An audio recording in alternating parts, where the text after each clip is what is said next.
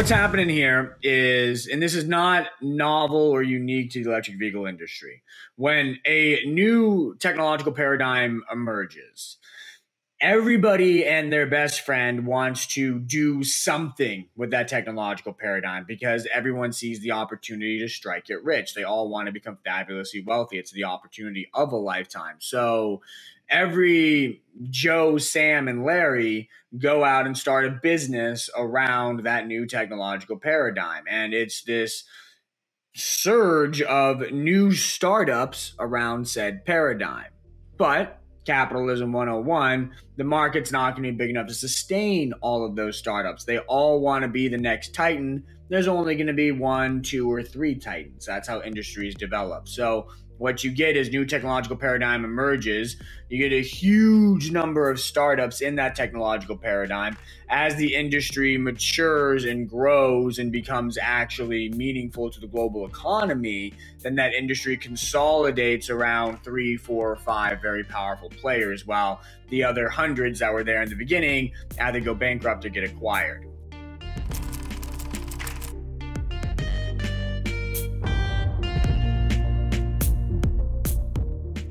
What's up, HGI investors, and welcome back to Hypergrowth Investing. I'm Aaron Davis, and as always, pleased to be joined by investment analyst Luke Lango.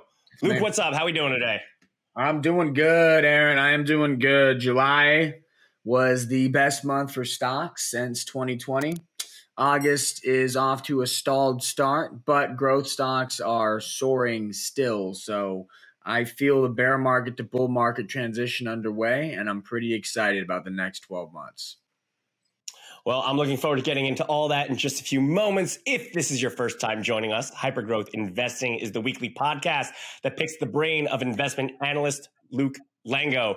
Each week, we take an in depth look at emerging tech and investment innovations, electric vehicles, cryptocurrencies, the metaverse, and more. Nothing is off limits. If you're joining us for the first time, we go up every Wednesday on YouTube, Spotify, Apple, Google, wherever you choose to listen to your favorite podcast. So make sure to hit like and subscribe to get hypergrowth investing as soon as it goes up. Again, I'm Aaron Davis, educator, lifelong learner, and your proxy into the mind that is the Luke Lango. Ton of things to cover, so let's dive right in. First, I want to talk about a term that you've been floating recently the great consolidation. Uh, electric trucking company Nikola just agreed to acquire electric battery company Romeo Power for $144 million on Monday. Now, you've gone on the record before saying that the EV industry is too crowded and that we're due for this quote unquote great consolidation. Uh, you've even said that this has happened before, back when gas cars first came out.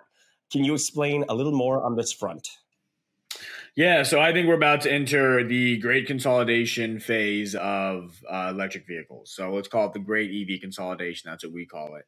Um, what's happening here is, and this is not novel or unique to the electric vehicle industry, when a new technological paradigm emerges, everybody and their best friend wants to do something with that technological paradigm because everyone sees the opportunity to strike it rich. They all want to become fabulously wealthy. It's the opportunity of a lifetime. So every Joe, Sam, and Larry go out and start a business around that new technological paradigm. And it's this surge of new startups around said paradigm. But capitalism 101, the market's not going to be big enough to sustain all of those startups. They all want to be the next Titan. There's only going to be one, two, or three Titans. That's how industries develop. So what you get is new technological paradigm emerges. You get a huge number of startups in that technological paradigm. As the industry matures and grows and becomes actually meaningful to the global economy then that industry consolidates around three four or five very powerful players while the other hundreds that were there in the beginning either go bankrupt or get acquired this consolidation happens everywhere. It happened with computers, it happened with smartphones, it happened with cloud infrastructure. I mean, think about cloud infrastructure, right? We only have three companies really Amazon Web Services, Google Cloud, and Microsoft Azure. That's not because only three companies tried to become cloud infrastructure giants, it's just because the industry consolidated around those three titans. So, yes, the same happened with the gas powered car at the turn of the century go back to the early 1900s. Something like 485 or 490 companies came uh, or emerged when the gas powered car first came out. And all these companies were going to make the next big gas powered car that was going to change the world. Of course, not all of them did. In fact, only very few of them did. Fast forward 30 years, by 1930, 1935, of that, about 500 uh, companies that emerged in the early 1900s, only 50 were still around. So one in 10 made it. But even more than that, more severe, more drastic than that, of those 50, three of them controlled 80% of the market, and only three of them are still around today. So you started with 500, you ended with three. That is how industries um, grow. That's how they mature. That's how they evolve. It's a natural evolution. Electric vehicles are the same thing. I don't know how many EV startups are out there, but as somebody who analyzes every single EV stock in the market, I can tell you there are hundreds. There are so many EV startups in the world today, whether they're EV makers, whether they're battery companies, whether they're trying to become miners or they're becoming uh, battery manufacturers, all across the supply chain, powertrain developers, all across the supply chain, there are dozens upon dozens upon dozens of EV companies creating an EV industry that is far too crowded.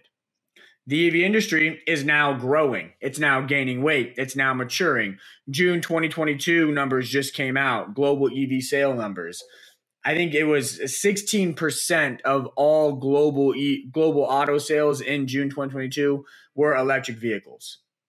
That's a record high share. So now this market is starting to become meaningful to the global economy. As it does, we're starting to see, as one would expect, natural consolidation. And I think that consolidation is just now starting. Nikola bought out Romeo Power. That seems meaningless. Nikola is pretty much kind of a forgotten electric tr- trucking company. Romeo is a fallen angel in the battery world. It's a $144 million price tag. That's a rounding error for somebody like Tesla. But you got to think, what does that mean for the bigger industry? You're getting consolidation down here that means you're going to get consolidation up here as well. I think over the next 12 to 24, 36 months, the EV industry is going to be defined by two things one, rapid growth, and two, rapid consolidation. The rapid consolidation is going to mean, in and, of itself, two things. One, a lot of companies are going to go bankrupt. Electric Last Mile, we talked about them recently, electric trucking company. As a result of the consolidation, they went bankrupt. But then there's Romeo Power. That's an acquisition. As opposed to going bankrupt they got acquired.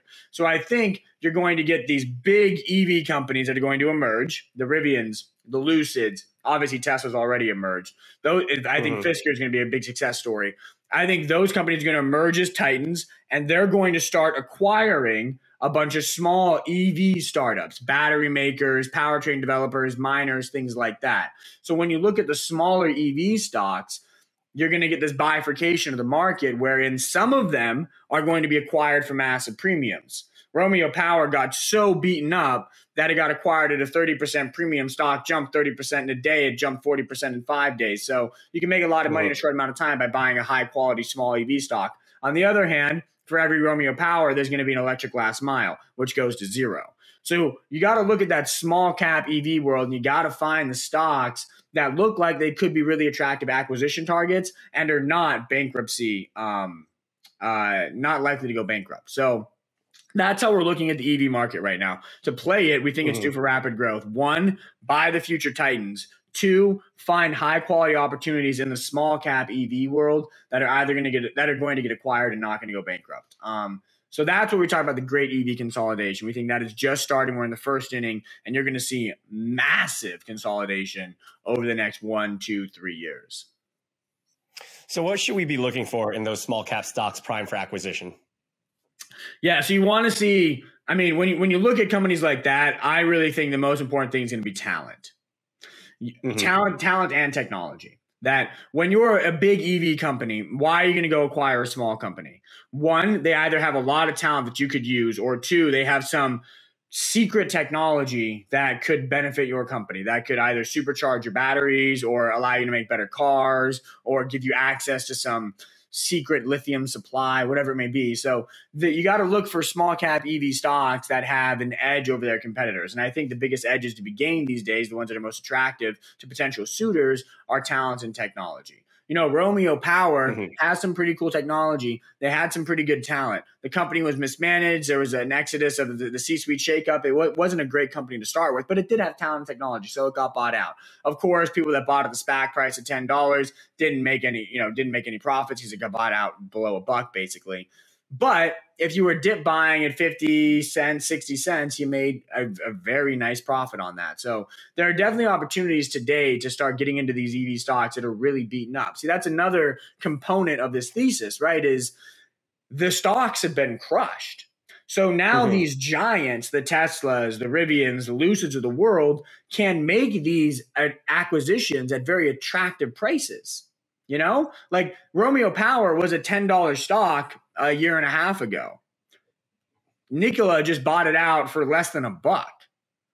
Mm-hmm. That's pretty. That's a pretty attractive setup if, you, if, if you're Nikola. So if you're Rivian and you're mm-hmm. Lucid, you're looking right now. You're looking at all these small EV stocks. They were 10, 12, 13, 14 bucks. Now they're one, two, three, four, five dollars. You're looking to buy those out. You're looking to acquire those. I, we talked about it mm-hmm. on this podcast recently. Canoo and Walmart. Walmart just did that mm-hmm. huge investment in Canoo. They're also, you know, they're going to buy 20% of the company potentially. I think we've talked about how that might set up for a Walmart acquisition of Canoo.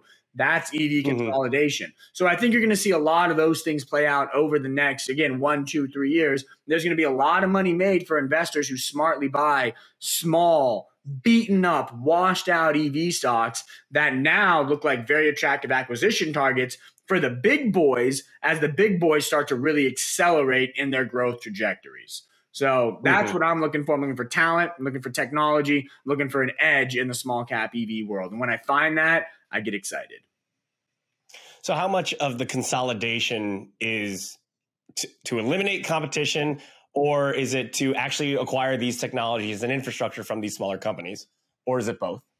Yeah, I mean it's it's it's not it's I think what's gonna get what's gonna happen is these companies are gonna try to build vertical empires. They're gonna build vertically integrated okay. empires, and what I mean is that throughout the supply chain, they want to control all parts of it. And I think it's gotcha. going to be the EV makers because the EV makers are the ones that are the most hyped up right now. Think about the biggest electric vehicle companies in the world. You're not thinking of miners. You're not thinking of battery makers. You're not thinking of battery, mm-hmm. and you're not thinking of those people. You're thinking of Lucid. You're thinking of Tesla. You're thinking of Rivian. You're thinking of the 20, 30, 40, 50 billion dollar companies, in Tesla's case, multi hundred billion dollar companies um, that are actually making the electric vehicles. But making the electric vehicle is only one part of the supply chain. And so, what I think you're going to see is you're going to see those companies start to acquire comp- uh, smaller companies that are lower on the supply chain or earlier on the supply chain, rather mm-hmm. not lower, but earlier on the gotcha. supply chain. That was Nikola buying uh, Romeo, very small scale, but that is an electric mm-hmm. vehicle maker buying an electric mm-hmm. battery mm-hmm. company, an electric vehicle battery company. I think yeah. you're going to see that. I think Rivian can make a play for an EV battery company. I think Lucid can make a play for an EV battery company. Tesla's already making plays to acquire lithium supply in various different areas. So you're going to see the top of the food chain – top of the supply chain start to eat up the rest of the supply chain. So I'm looking mm-hmm. for the best companies on the lower parts of that supply chain or earlier parts of that supply chain because I think they're going to get gobbled up by the big boys who are sitting on tons of cash, by the way, right? I mean, Rivian's got so much cash in the balance sheet. Lucid has so much cash in the balance sheet, and they're backed by Saudi Arabia. Um, and hey, Rivian's backed by Amazon. Tesla's got so much cash in the balance sheet. So these mm-hmm. companies are loaded. You know, they got deep pockets and I think they're going to start gobbling up. And um, that's why I'm really excited about small cap EV stocks right now. So long as you're in the right one, right? I mean, like I said, bifurcation. A lot of these stocks are going to go to zero. They're worthless. They're going to go bankrupt. Can't hold those. Got to find the ones mm-hmm. that have an opportunity to get bought out at 50, 60, 70, 80% premiums and skyrocket like that overnight. That those are attractive value props today. I'm looking for those stocks. Hmm. Well, speaking of EV companies, uh, Tesla reported pretty strong numbers uh, in their earnings two weeks ago mm-hmm. over the past two weeks, and they've been pretty good. Amazon, Apple, Microsoft, Google, the market seems to like right. what they're seeing. Um, but companies, based on what I'm seeing, are actually missing their estimates. Mm-hmm. So why are these stocks rallying right now? Yeah, that's that's a, that's a great point, Aaron. You know, we're seeing a lot of miss and rallies miss, rally, miss, rally, miss, rally. Netflix, yeah. Amazon, Alphabet, Microsoft, um, most recently Pinterest. Um, you're seeing missing rallies. that's a sign of a bottom. That's a sign of capitulation. When bad news, okay. bad fundamental news turns into good price action, bad news to good news, mm-hmm. that kind of says the bad news is already priced in. Markets are discounting mechanisms. We're constantly trying to figure out what has been discounted, what has been priced in, when can we turn around. That question gets a really solid answer when you see Pinterest come out and miss on EPS, user growth's flat, just not a great report at mm-hmm. all, really. Revenues, I mean, they barely beat, like barely, barely, barely. The guide wasn't great. It was a pretty crappy quarter, honestly. Stock popped mm-hmm. as much as 21% in after hours action. Um, so mm-hmm. bad news turns into enormously positive price action. That tells you we're pretty washed out. That tells you that stocks had collapsed in the first half of 2022 on the idea that earnings were going to collapse in Q2 and continue to collapse mm-hmm. in Q3. When instead, what we're seeing yeah. is earnings are coming down in Q2, not coming down the actual from where they were. They're still growing year over year, but earnings are not mm-hmm. as good as what we expected at the beginning of the year, but they're also not falling out. And in Q3, managements are saying, you know what? Things are tough. It's rough, uh, bad macro mm-hmm. environment, but we're okay. Like we're still growing. You're still mm-hmm. going to put up some profits. Like it's still still good. And stocks weren't priced for that. Stocks were priced going into this earnings season for disaster, recession, end of world mm-hmm. times, and that's that's not what we have. So we're at a point where bad news is turning into good price action. Normally, that's indicative of a bottom. I think that that coupled with all the other evidence that I'm looking at suggests that the July rally we had in equities is not a head fake. Um, I don't think it continues in a linear fashion. Two steps forward, one step back. Those are the healthiest rallies. But I think that this was two steps forward that results in one step back and then two steps forward. Not two steps forward that then all of a sudden results in mm-hmm. three steps back, right? I think now we're mm. doing this. We're zigzagging higher. And I think we're starting that zigzag higher. So I think July bounce back is, is legit. I think it's for real. Does this also speak to what we talked about last week uh, when we addressed earning, the earnings report that you were looking for these companies to just have a positive outlook moving forward, despite the fact that we kind of expected that these Q2 numbers weren't going to be so hot? Yeah, yeah, that's exactly right. That the commentary, you know, one thing we talk about is what we need to see is commentary from execs saying, okay, summer was was crappy, um, not not a good time, mm-hmm. but going in the second half of the year we think things can get better. You know, we, we were seeing our business be mm-hmm. resilient. We're seeing trends here or there improve, and we're seeing that. And pockets of strength we're really seeing right now are in cloud and clean tech. We're really mm-hmm. excited mm-hmm. what we're seeing in those two areas. Cloud strength has been very robust this quarter. Microsoft Azure grew very rapidly, almost no slowdown quarter over quarter. Google Cloud also mm-hmm. grew very rapidly with very little slowdown quarter over quarter. Amazon Web Services also grew very rapidly with very little slowdown quarter over quarter. Those management teams mm-hmm. also all said, okay, yeah, our cloud business still on fire, gonna keep booming in Q3. So, cloud is a sector we're really excited about. Clean tech, we're seeing a lot of mm-hmm. solar companies report fabulous numbers record installs, record deliveries, record volumes, record revenues, record margins. Things are looking great in Solarville right now.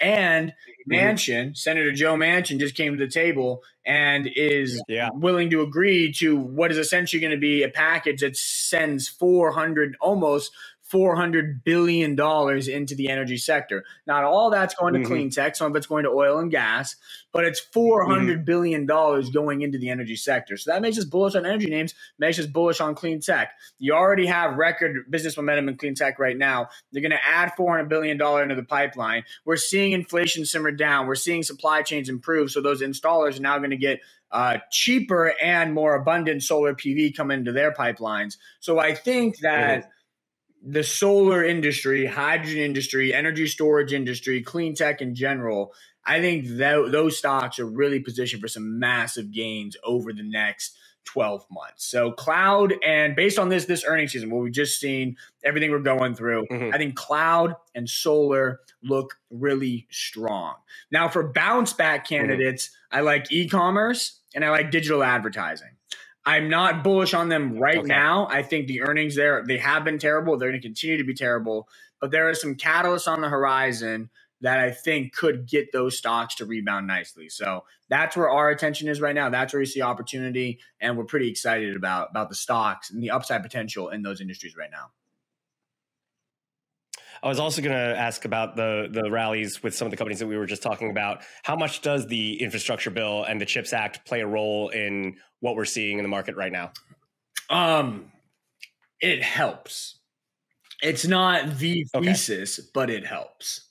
Um. I think okay. with clean tech, clean tech was was one of our favorite industries before that bill. That bill just makes you know kind of the nail in the coffin. Like this is going to be great, you know. Mm-hmm. Um, gotcha. And then when you look at the Chips Act, you know that's where I'm a I'm a little bit less bullish on semi stocks because we are in a, in my opinion we are in a recession. Mm-hmm. We're in a technical recession. Yep. I think things are going to get worse. I think the labor market's about to fall out. Um, and I think this things mm-hmm. slow down much more dramatically in the second half of the year than what a lot of people expect.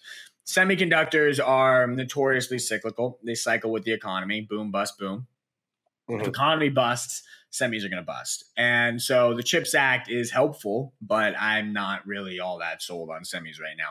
Look at Intel's numbers. Talk about the mm-hmm. most recent batch of earnings. Intel's yeah. numbers were awful. Revenues dropped 17% year over year. Margins are in retreat. The guide was terrible. Mm-hmm. I mean, Intel is a bellwether for the semi semiconductor industry. It's the biggest company. So if they're saying that, you know, yeah. that's that that's a red flag for the whole the whole semi industry not very bullish on semi stocks. I would sell them on strength over the next few months.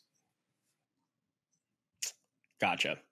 Uh, well, moving on, we're talking a lot about you know market pricing things in before they happen, uh, so that when the when those things happen, the stocks react in an unconventional way. Uh, buy the rumor, sell the news. That's the Wall Street term. It seems like that could be happening with the broader market. I mean, everyone's talking about a recession right now. You know, you, we've kind of been dancing around it, but we kind of believe that we're kind of already in that recession. Yet stocks just had their best month in July since 2020. Uh, you know what's going on here? Yeah, yeah, that's um, that's an excellent point. Um, there's this famous indicator out there called the recession buy indicator. Um, it, it's not very well known, but it's well known in Wall Street circles, and it's very mm-hmm. rudimentary. And all it says is buy stocks seven months after a recession starts, because okay. recessions normally last 14 months. Seven months is the halfway mm-hmm. point. When you're halfway into a recession, it becomes pretty well known that you're in a recession. Like for the first two, three, four, five months, a lot of people are like, "Are we in a recession?" Or some people might not even notice. Some people might not know what's going on. There's denial, maybe. But by month seven, typically halfway through, everyone's like, "Okay, we're in a recession." Uh, and so mm-hmm. it reasons then, based on what you just said, markets price things in before they happen. Stocks drop before the recession becomes a big deal, and they rebound before the recovery becomes a big deal right? So the recession buy indicator says, okay, buy stocks seven months after recession starts on the idea that once everybody's talking about a recession is when the recovery in markets begins because markets are now no longer thinking about a recession and looking forward to the recovery. So that's what that indicator says. Mm-hmm. And believe it or not, as rudimentary and simple as it is, it has a very strong track record of being right. If indeed you went back to the 1900s, early 1900s, and just bought stocks seven months after they fell into their economy fell into a recession based on what NBER called the recession, um, mm-hmm. then you would have made incredible money over time. Incredible money. Beat the market by massive amounts. So that speaks to what you're talking about the market pricing things in before they happen. The recession buy mm-hmm. indicator mm-hmm. is relevant today because, hey, it's July we printed two quarters. No, yeah. sorry, it's August. We printed two quarters. August. we printed two quarters of negative GDP. That means the recession started mm-hmm. in that first quarter negative GDP, January 2022. Mm-hmm. Add seven months. Yep. That's July. When did the rebound in equity start? Mid June into July. July was best month, best month mm-hmm. since 2020. So is history repeating? You know, maybe, maybe the recession buy indicator is working again. So yeah. I think that that speaks exactly what you're talking about just over the past six weeks is when everybody was like, mm-hmm. recession, recession, recession, yeah. recession, recession. Like that's when everybody said it became the the R word was used everywhere. Actually, you know what? Let's do this real quick. Let's we're, we're going to do some real time, real time searching. We are going to look up the Google right. Trends search interest in recession. Let's do it. Let's let's hope this proves our point, Aaron. Let's hope. yeah, boom! Look at that. I don't know if you can see, can't see that. I'll screen share. Perfect. I will screen share with you. Sorry, I thought this new little camera setup was able to see my screen, but not really. Not really. All right, we're trying to screen share here. It's coming in, but it's coming in slowly because as I found out recently, folks, I have terrible internet connection. Apparently, I never knew it, and I have terrible. I'm paying a lot of money from internet too, so somebody is is not serving me right. Anyways, can we see this chart? Mm. Yes. Very simple, right? This this is just mm-hmm. the Google Trends chart of the word recession. How many people are searching recession in the United States today and over time? Look at that. Yep. We're, we're, we're, we're spiking. I mean, this is this is March. This is June. You know, this is when the market bottomed. Mm-hmm. Everybody started talking about recession. Every nobody was talking about it here in late November, which is mm-hmm. when you should have been talking about it. That's when stocks peaked out. No, you know, very few people can. Nobody talk. Nobody talking. Nobody's like, yeah, a little bit of chat, a little bit of chat, a little bit of chat, a little bit of chat. All of a sudden, boom, boom, yeah, massive chatter. That's the bottom. Mm-hmm. That's the bottom. Okay. When everybody starts being convinced that it's the end times, that's the bottom. That's capitulation. That's when the you know the towel gets thrown in. That's when you come in, pick up the towel, and say, "Yeah, it's not the end," and now the recovery starts. That is where we are today. And that's why we're very confident on the trajectory for stocks over the next 12 months, Aaron. We think that it is upwards and to the right. Now, I do want to, I'm, mm-hmm. know, I'm not coming out here and throwing caution to the wind.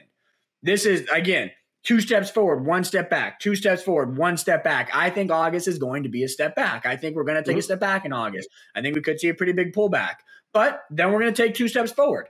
And then we're going to take a step back. Then we're going to take two steps forward. Net, net in 12 months, we're going to be up. The whole market probably is going to be up 20 to 30% from current levels. I think it's a big rally. I think certain growth stocks go up 50, 60, 70, 80, 100% or more over the next 12 months. Not going to be linear boom, zigzag, mm-hmm. two steps forward, one step back, two steps forward, one step back. Brace for it. Net, net, you're going to make a lot of money over the next 12 months in stocks. I think that's where we are today.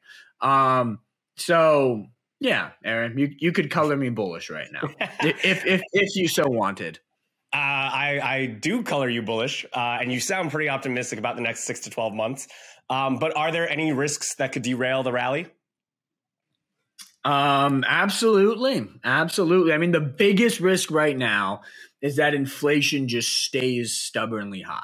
Mm-hmm. Because this this market pivot, yes, you know, a recession, everyone's talking about it, la la la do, but like really fundamentally, what's driving it is this shift in market expectations about inflation. The Fed has gotten serious about rate hikes. They've now done jumbo rate hikes, 75 bips. They went they went 25, 50, 75, 75. This represents the most accelerated path of monetary policy tightening since the early 1980s. Um, so the Fed's gotten serious about fighting inflation. Uh, in response, the economy has slowed. Um, economic demand has waned. The combination of those two factors are leading market expectations to shift towards this idea that inflation is now going to dramatically decelerate over the next six to 12 months. Mm-hmm. As a result, treasury yields have collapsed. The 10 year was at three and a half. Now it's pushing two and a half. We've collapsed 100 bips on that. Most people now think that can drop to 2%. We agree. We think 10 year is, is going to collapse. So that is really what's been propelling this rally. This market shift in expectations from we're stuck with stubbornly high inflation and yields are going to keep going higher to the Fed is doing its job and they're going to kill inflation. Yes, it's going to cause a slowdown, but more importantly, they're going to kill inflation. So they're not going to have to hike rates that much into 2023. In fact, mm-hmm. market expectations now are pricing in rate cuts in 2023. And therefore, yields can go lower, which is providing a basis for stocks to go higher. That's what this rally has been all about. It's that pivot in expectations. If we have to repivot back because inflation doesn't come down, that's a problem. That's a mm-hmm. major risk all of a sudden this rally unwinds. All of a sudden we could go a lot lower because in that outcome we have stagflation. That's where we're going to have stubbornly high inflation, but demand is is, is going to drop out. So mm. stagflation is a possibility. That's the biggest risk. I think it's tiny. I think it's less than 5% chance we have stagflation. But in the 5% chance we do have stagflation, everything in the market gets crushed. Mm-hmm. Everything. Bonds, stocks, our beloved growth stocks, everything. Mm-hmm. Cryptos, mm-hmm. everything gets crashed, gets crushed in a stagflation environment. Unlikely, but possible. That's the big risk. Hmm. Uh, well, another risk that I think nobody foresaw two years ago was the uh, rise of COVID 19. Um, unfortunately, there seems to be another uh, potential health risk coming in the, coming right now monkeypox. Uh, and you've talked about it before that it's somewhat underrated right now. Um, do you really think that we could be due for another COVID 19? Uh, and is early 2020 coming back for us in late 2022? And if so, what are the implications of that? Yeah, uh, no. The answer is no. I do not think that an early 2020 is going on. But I do believe, talked about on this podcast before, I do believe monkeypox is one of the most underrated risks in the market today.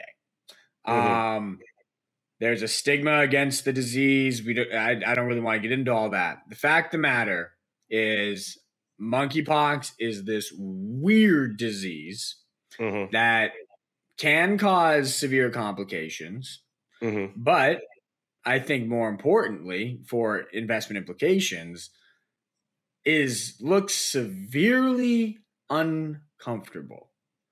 You mm-hmm. get these boils and rash all over your skin. You, you can't be around people. It's highly contagious mm-hmm. if you mm-hmm. start scratching and touching things. Um, it looks very, very uncomfortable. A lot of people have to take medication just to ease the itching, ease the pain. For severe mm-hmm. cases, um, from what, what I've read, I'm, I'm, no doctor. From what I've read, it, the the rashes can cause permanent discoloration of the pigmentation in your skin um, mm-hmm. or scarring, like like really bad acne or really bad uh, bug bite or something, or, or, like a like a cut. Um, mm-hmm. So humans are, are, naturally vain people, and they don't want pustules all over their. Skin. It's one thing to get COVID and you know have a cough and feel like you yeah, mm-hmm. yeah you got a flu or a cold or um, especially nowadays when we have a lot of medicines to help that. Uh, it's another thing to get a full body rash that could cause permanent face uh, not face, but face and just whole body discoloration. So mm-hmm. I think that just the nature of the of the disease feels more severe. I don't I don't think the stats bear out that it is more severe than COVID. I, I, don't I don't really know. I haven't looked into that closely, but the nature of the disease and you know appearance matters whether we like it or not. A mm-hmm. lot of people judge books by their cover the nature of the disease, I think, creates a lot of fear in society mm-hmm. about getting it. People don't want to get it. And regardless of who's getting it or where it's spreading, it is spreading into communities that are not what a lot of people think it should be spreading into, but but it is spreading. And kids are getting it. There, there's some children mm-hmm. that are getting it. Uh, I know pregnant women have got it. Um, and that's especially worrisome for a pregnant woman because the pregnant woman can pass it through the fetus um, mm-hmm. and it can affect the child. Uh, it mm-hmm. can kill the child if, if, if the unborn child if um, uh, if you're in your first or second trimester and you can't just deliver the baby. Um, I believe the the one case that got it in in America, uh, the woman was in her third trimester, so they just delivered the baby and the baby was fine. Thank God for that. But mm-hmm. you know, creates severe complications for women that are earlier in their pregnancies. Creates severe complications for kids under the age of eight um, because they tend to touch their face all the time. And apparently, mm-hmm. if you touch your face with this stuff, uh, you can actually develop blindness. So mm-hmm. there, there are there's some weird stuff about it. Sure. And I'm no doctor, and I did the numbers on it. It is not spreading as quickly as COVID at all. Mm-hmm. I, I, I graph like the first 90 days of infection with COVID in America and the 1st mm-hmm. 90 days of infection with monkeypox, which is basically where we are today. And you put the two two lines together and you can't even see the uptick in, in monkeypox cases. So it, mm-hmm. it is spreading at one one hundredth of the rate of, of COVID. But mm-hmm. I think it creates fear. I think it creates hesitancy. Uh, I'm plugged into social media. I scroll on the feeds. I see people talking about it. I see people freaking out about it. I mm-hmm. think what it does is no, we are not going to get a repeat of, of early 2020. There's not going to be mandated lockdowns. There's not going to be um, mask wearing everywhere. There's not going to be social distancing, n- stimulus checks, and none of that's going to happen again. But what is going to happen okay. is we've seen over the past six to 12 months this unleashing of pent up demand to go do things in the physical world, whether mm-hmm. that be shopping in stores, whether that be um, going on vacations, trips, traveling, that stuff. I think that pent up unleashing now reverses course. I think it was going to naturally reverse course anyways because when you unleash pent up demand, you always get a normalization period. You can't sustain that level of demand forever, so people come back uh-huh. to a nor- more normal, sustainable level. But I think the reversal of the trend now gets accelerated because of monkeypox. And mm-hmm. because of, for some people, because of the COVID 19 resurgence as well. You know, there's a new variant that's spreading pretty quickly. So um, I think that it, it impacts consumer behavior on the margin as opposed to going to the store, you're going to think about shopping online more. Okay. As opposed to maybe going on a big vacation, uh, maybe you're going to not take that big vacation.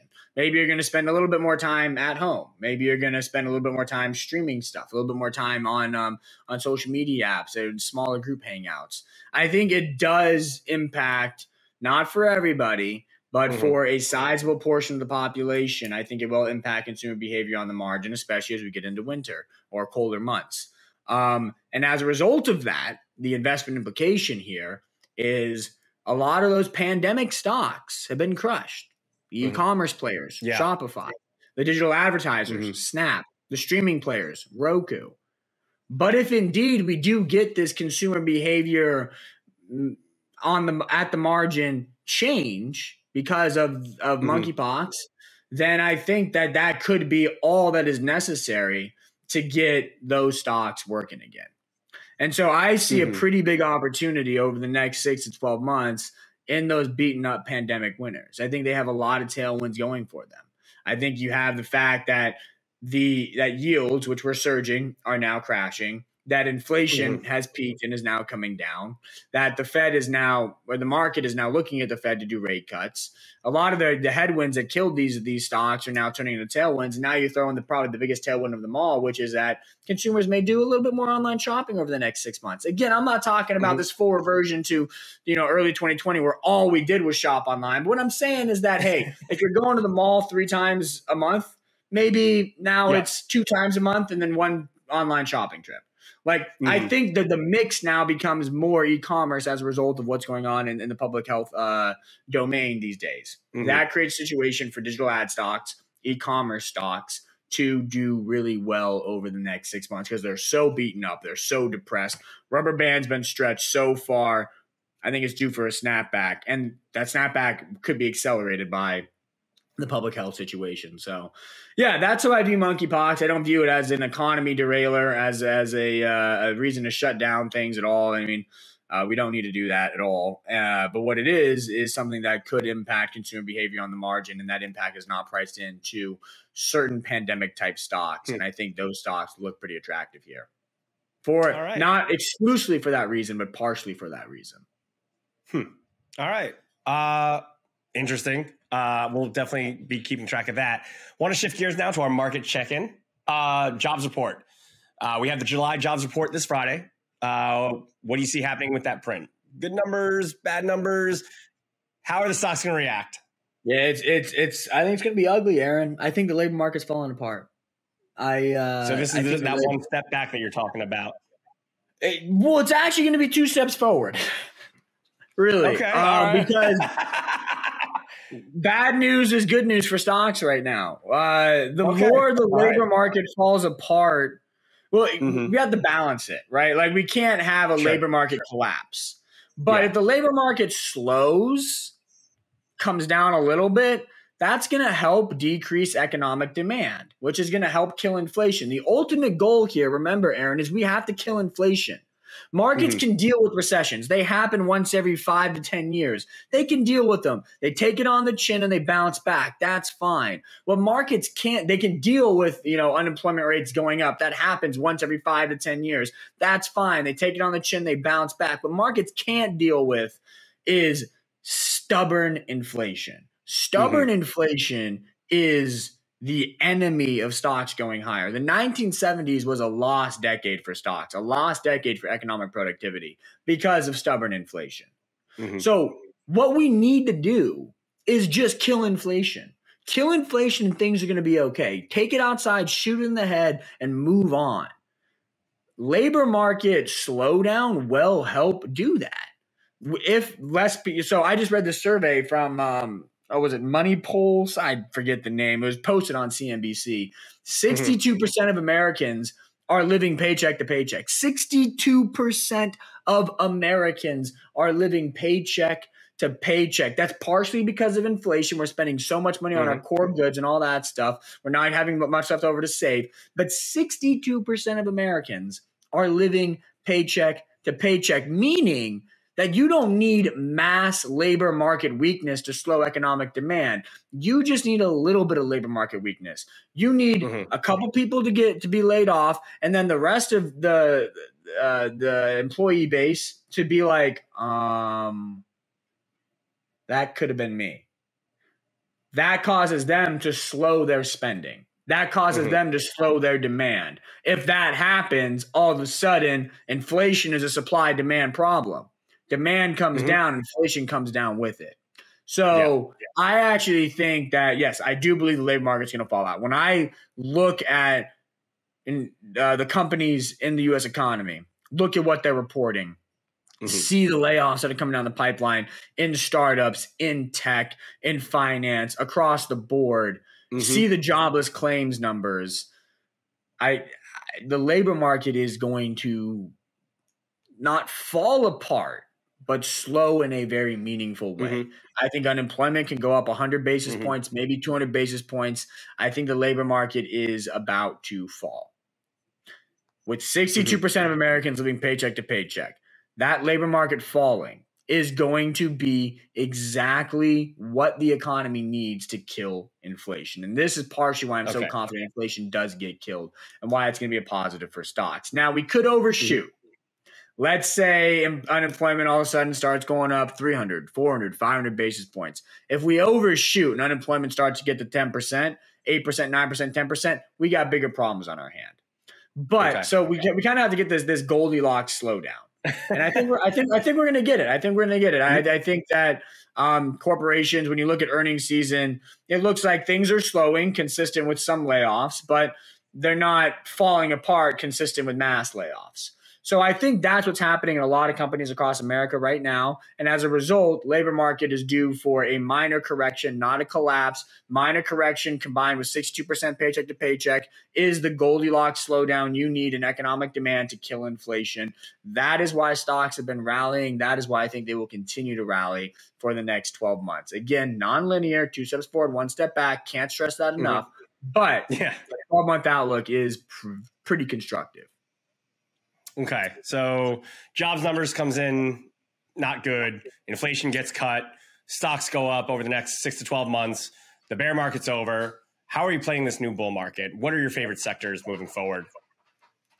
Yeah, so we kind of touched on that earlier in the call, right? We talked about clean tech, we talked mm-hmm. about cloud. Love those spaces. You know, I, I, think the e-commerce and digital ad and streaming spaces are due for a nice little bounce back here. We got to get through earnings season. I wouldn't be jumping in and buying dips right now. Get through earnings season, mm-hmm. let all the shoes drop, and then come in and buy the post earnings dips across the board. I think that that's a good strategy. So I, I like what I'm seeing there.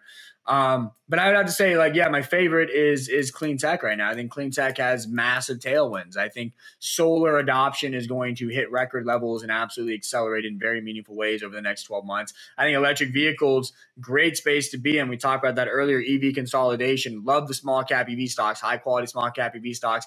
Think they're great acquisition targets in this consolidation period. So really like what I'm seeing there. And a final sector I'm pretty bullish on. Uh, is automation. I think that automation companies okay. are yep. are very compelling. Um, we've we've seen Symbotic come public. Their Walmart's automator that that's a very very strong company. We dropped the name here last week. Love that company mm-hmm. for for the long term. Um, a smaller company named Berkshire Grey. They just expanded their partnership with FedEx. Uh, so you're seeing all these big logistics companies start to really invest in and accelerate their adoption of automation technologies. Private company Miso is doing fabulous things, and they're they're being adopted across all of restaurant, um, the whole restaurant industry. They make the burger flipping robot and the the chip making robot and the the drink distributing robot. You know, they got they got a series of robots do all sorts of restaurant tasks. I think it's a fabulous company. They're very smart people over there. Um, so I think that automation is a very investable theme for 2023, four, five. Mm-hmm. Um, because you know how I feel about this whole this this deglobalization narrative, right? A lot of people are mm-hmm. about we're going to deglobalize because we need more secure supply chains. Sure, I get that, but do not neglect the other side of that. We also need mm-hmm. cheap supply chains. Okay, we're not going to yep. go from two dollar labor to twenty dollar labor, and anybody who thinks we are is completely mm-hmm. batshit crazy. Okay, we're not yep. going to do that. We mm-hmm. need cheap ways to deglobalize. We mm-hmm. need cheap ways to localize supply chains. We're going to get that. We're going to get mm-hmm. that. That's automation. How do you take a factory in China, put it in America, make it mm-hmm. just as productive, and have the same operating costs? The yeah. only way to do that is through automation. You take the labor mm-hmm. over there and you automate it out. That's the only way to cost effectively localize supply chains, to deglobalize. So I think automation is a really investable theme for the next three, four, five years. I think I'm really excited about that. Um, so yeah, the, the, those are ways that I'm that I'm playing this this new bull market. Um, sticking mm-hmm. with the secular growth themes, finding my favorite industries in the secular growth space, and saying, "All right, let's go, rock and roll time." I think we're going to see some massive gains over the next 12 months. Massive.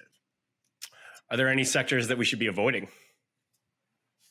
Yeah, I um, I definitely think there are some sectors to be avoiding. I mean, we've we've talked about our short oil call before, right? Um, yeah. I think oil, oil is oil has been collapsing. Um, mm-hmm. where is it now? Should we check? I would, let's check in on our oil. Our oil check in. Our oil check in. Looking at my uh, our top ten portfolio for for the Innovation Investor Service, up five point eight percent today. So that's that's nice to see. That's good to hear. Yeah. So let's check oil though. Oil, we're what ninety five bucks a barrel, pretty much. So okay. yeah, I mean we've been we've been kind of range bound in those 90s. Every time we try to push up to 100, we hit resistance and we come back down. Uh, you look at the chart; it looks like it's forming a nice head and nice a bearish head and shoulders pattern. Nice for the shorts. Um, head and mm-hmm. shoulders pattern. I, I, think we can see a pretty big breakdown in oil. Um, pretty big breakdown in, in, in gas prices. Um, I think it's going to hurt oil stocks. Uh, I think you want to avoid cyclicals right now. I think the economy is going to weaken. We talk about labor market dropping out. Consumer discretionary is mm-hmm. a concern for me. I think consumer staple spending is going to continue to grow. Consumer discretionary budgets are going to get get cut. I do not think we should be in discretionary, and I would avoid travel. I think travel is not good right now. Um, okay, people spend a lot of money traveling this summer. Now they're hearing the recession word. Now their friends are getting laid off or they're getting laid off. Now, mm-hmm. or they're living paycheck to paycheck because of inflation. So I yeah. don't think that's a backdrop against which everyone's like, let's go to the Bahamas this October, honey. I don't. I don't think yeah. that happens. I, I, think travel gets gets destroyed in the second half of the year. Um, and um, those guys are still dealing with high fuel costs, so I think that their profits are probably going to get pretty pretty nasty um, in Q3 and Q4. So I, I would stay away from travel. Um, let me think of other sectors I don't like right now. I try to focus on what I do like because I like to be an optimistic yeah. guy, but there there are definitely pockets of of um, the market that I would stay away from. Let me look over my heat screen.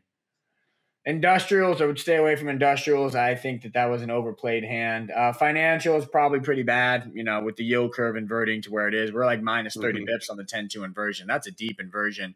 And it's because 10s are going lower. 10s could fall out. 10s could go down, you know, another 50 bips. Mm-hmm. So if that happens, 10 2 inversion could get really, really, really, really, really deep, maybe 50, 100 bips there. If you get that, financials, bad situation, bad situation. So I'd mm-hmm. stay away from financials. Um, I like real estate. I like I like housing. I, we know you like real estate. I think yep, that that is, that is super undervalued. Basically, I mean, here's the thing, Aaron. We're we're in this bear market to bull market transition. We're late stage bear to early stage bull. So I think that that that's a dramatic shift. That's a 180 basically. So mm-hmm. everything mm-hmm. that has not worked is going to work, and everything that has worked is not going to work. This is the time to, to ditch, yeah. ditch the momentum trade. Buy mm-hmm. what has been beaten up and wait for it to bounce back. Ditch what has worked and buy it when it crashes. That's mm-hmm. how we're, we're we're like at a you know everything cycles and we're like the top yep. of the cycle for some things and the bottom of the cycle for other things. So sell mm-hmm. what's at top cycle and buy what's at bottom cycle. That's the way to look at it. Mm-hmm. You know, oil, energy, that, that's had a great run and it's at the top of the yep. cycle. It's already crested, in my opinion. So you want to get out mm-hmm. of those trades. You look at the secular sure. growth stocks, they've really been crushed. They're at the bottom of the mm-hmm. cycle. They're ready to rebound. So this is a dramatic pivot we're doing in the market. So buy what has not been working and sell what has been working. That's a great rule of thumb uh, for the next 12 months, in my opinion. Hmm. All right. Uh, moving on to our crypto check in. Uh, it's been pretty much the same thing for the last few weeks. So I'm just going to go out and say it. Anything new here, or are we just. Uh, business well, I mean, hey, Aaron. I mean, let, us you know, calling a spade a spade. I mean, we you know we were pretty, we've been pretty good with that call of consolidate around twenty. Yeah. You know, that's yep. that's just what it's doing, and it looks like it wanted to break out. No, it's it's, it's probably not going to break out. I mean, it might, but I don't think it will. Uh, it's gonna it's gonna stay pretty range bound in the twenties. Maybe we creep up, and the new range becomes twenty one to twenty three, or twenty two to 24, 23 to twenty five. Like totally mm-hmm. possible, but you know, yep. we're going to stay range bound in, in these lower 20s for a while. Could we break down to 17 again? Absolutely. On a step back in equities, we could absolutely break down to 20 or to 17 again.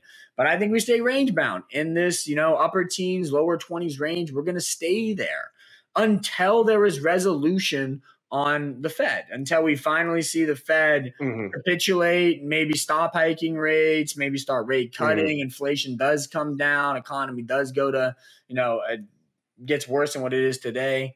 In that scenario, that's when crypto start booming. That's when Bitcoin retakes 30, 40, 50, 60. That happens in 23, in my opinion. So what you want to do here is just continue to stay patient. That's been the name of the game yep. the past few months. That's the name of the game today. Stay patient. And there's no need to go out and buy individual cryptos right now because a lot's going to change in the crypto world between now and the end of the year, between now and the next boom cycle.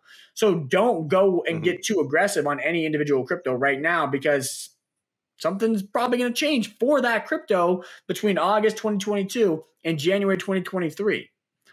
Chill, mm-hmm. relax, wait, deploy capital into Bitcoin, deploy capital into Ethereum, deploy capital into a couple other, you know, mm-hmm. favorites.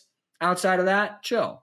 Wait, wait, mm-hmm. wait, wait. Eventually, the boom cycle is going to get going. Eventually. Again. That and uh, I, I, I, that eventually for me is like four or five months out, so it's not that far away. Mm-hmm. We don't have to wait that long, people. Sure.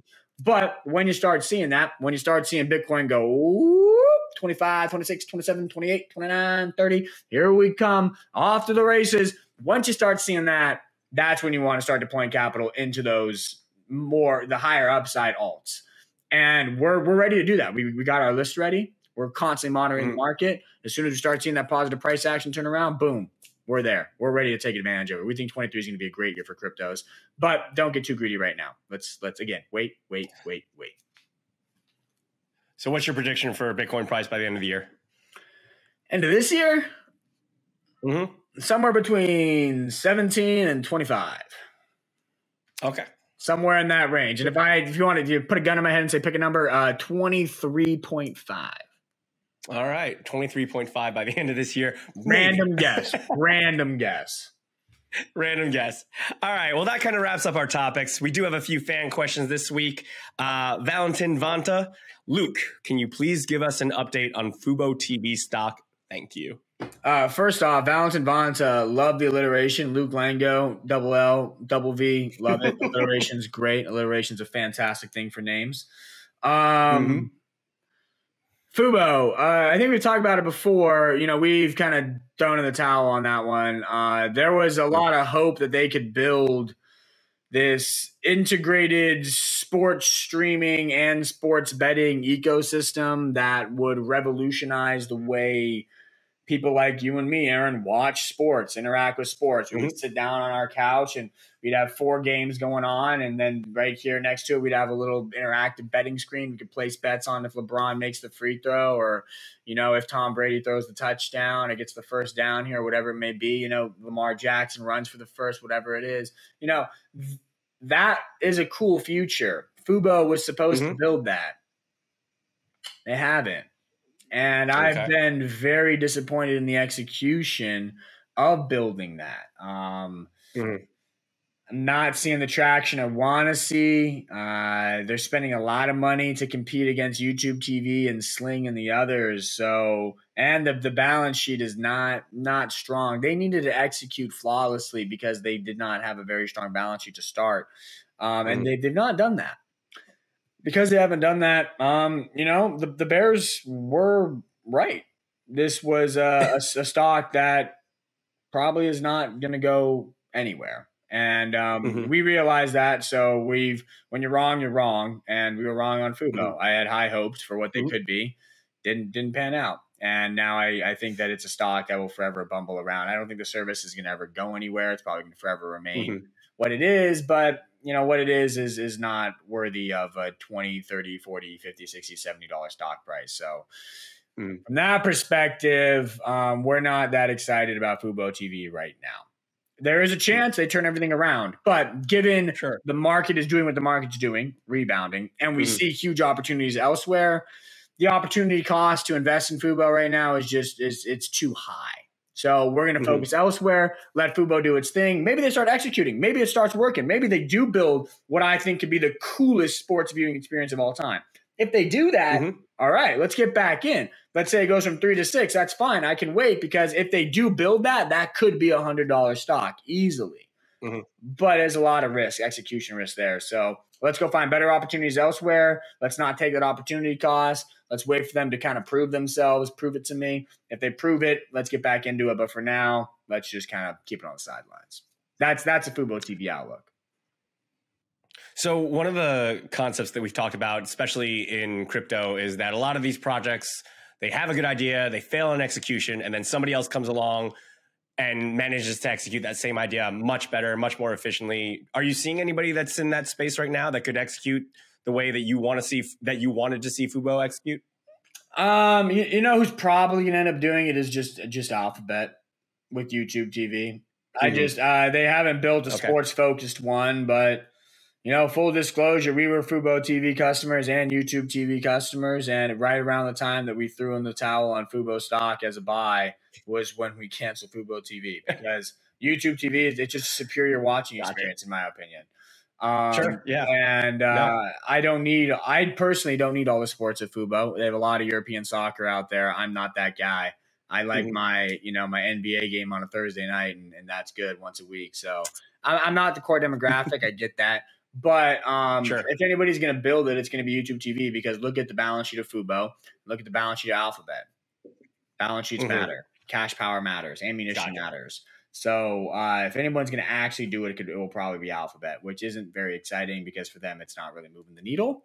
And a company that's that large, a trillion dollar company, but um, you know, Fubo TV could still do it. They still could do it. They have a very talented team. Okay their their team is still very talented. Sure. There's no doubt about that. And I, they got some mm-hmm. Spotify people there. I love Spotify, um, and I think that that company could still do it. It's just the reason I'm less enthused is because they haven't done it yet, and then two, it's a massive opportunity cost. When I'm seeing other stocks moving dramatically higher because their businesses mm-hmm. are on fire, um, I'm going to go focus on those right now. All right. Uh, next question from DS, DS, DS, DS. Uh, how do you feel about the small about the company's Small Pharma's potential? They want to use DMT to cure issues like depression, but are not as far along as Compass Pathways. Again, we talked about Compass last week. DS, DS, DS, DS, DS, DS to, uh, to the fourth. DS to the fourth. I don't know if I would consider that alliteration. First name DS, middle name DS DS last name. Well, it's all one name. The way. no, but I'm, I'm, I'm, I'm trying to make the alliteration here. I'm gonna make it work. Anyways, um, what was the question? Yeah, no, uh, some small cap, some small cap psychedelic uh, company Yeah, doing DMT. pharmas, small pharmas. Yeah. um, you know, with psychedelics, I, I think it's pretty clear what you have to do. And on Compass Pathways, full stop.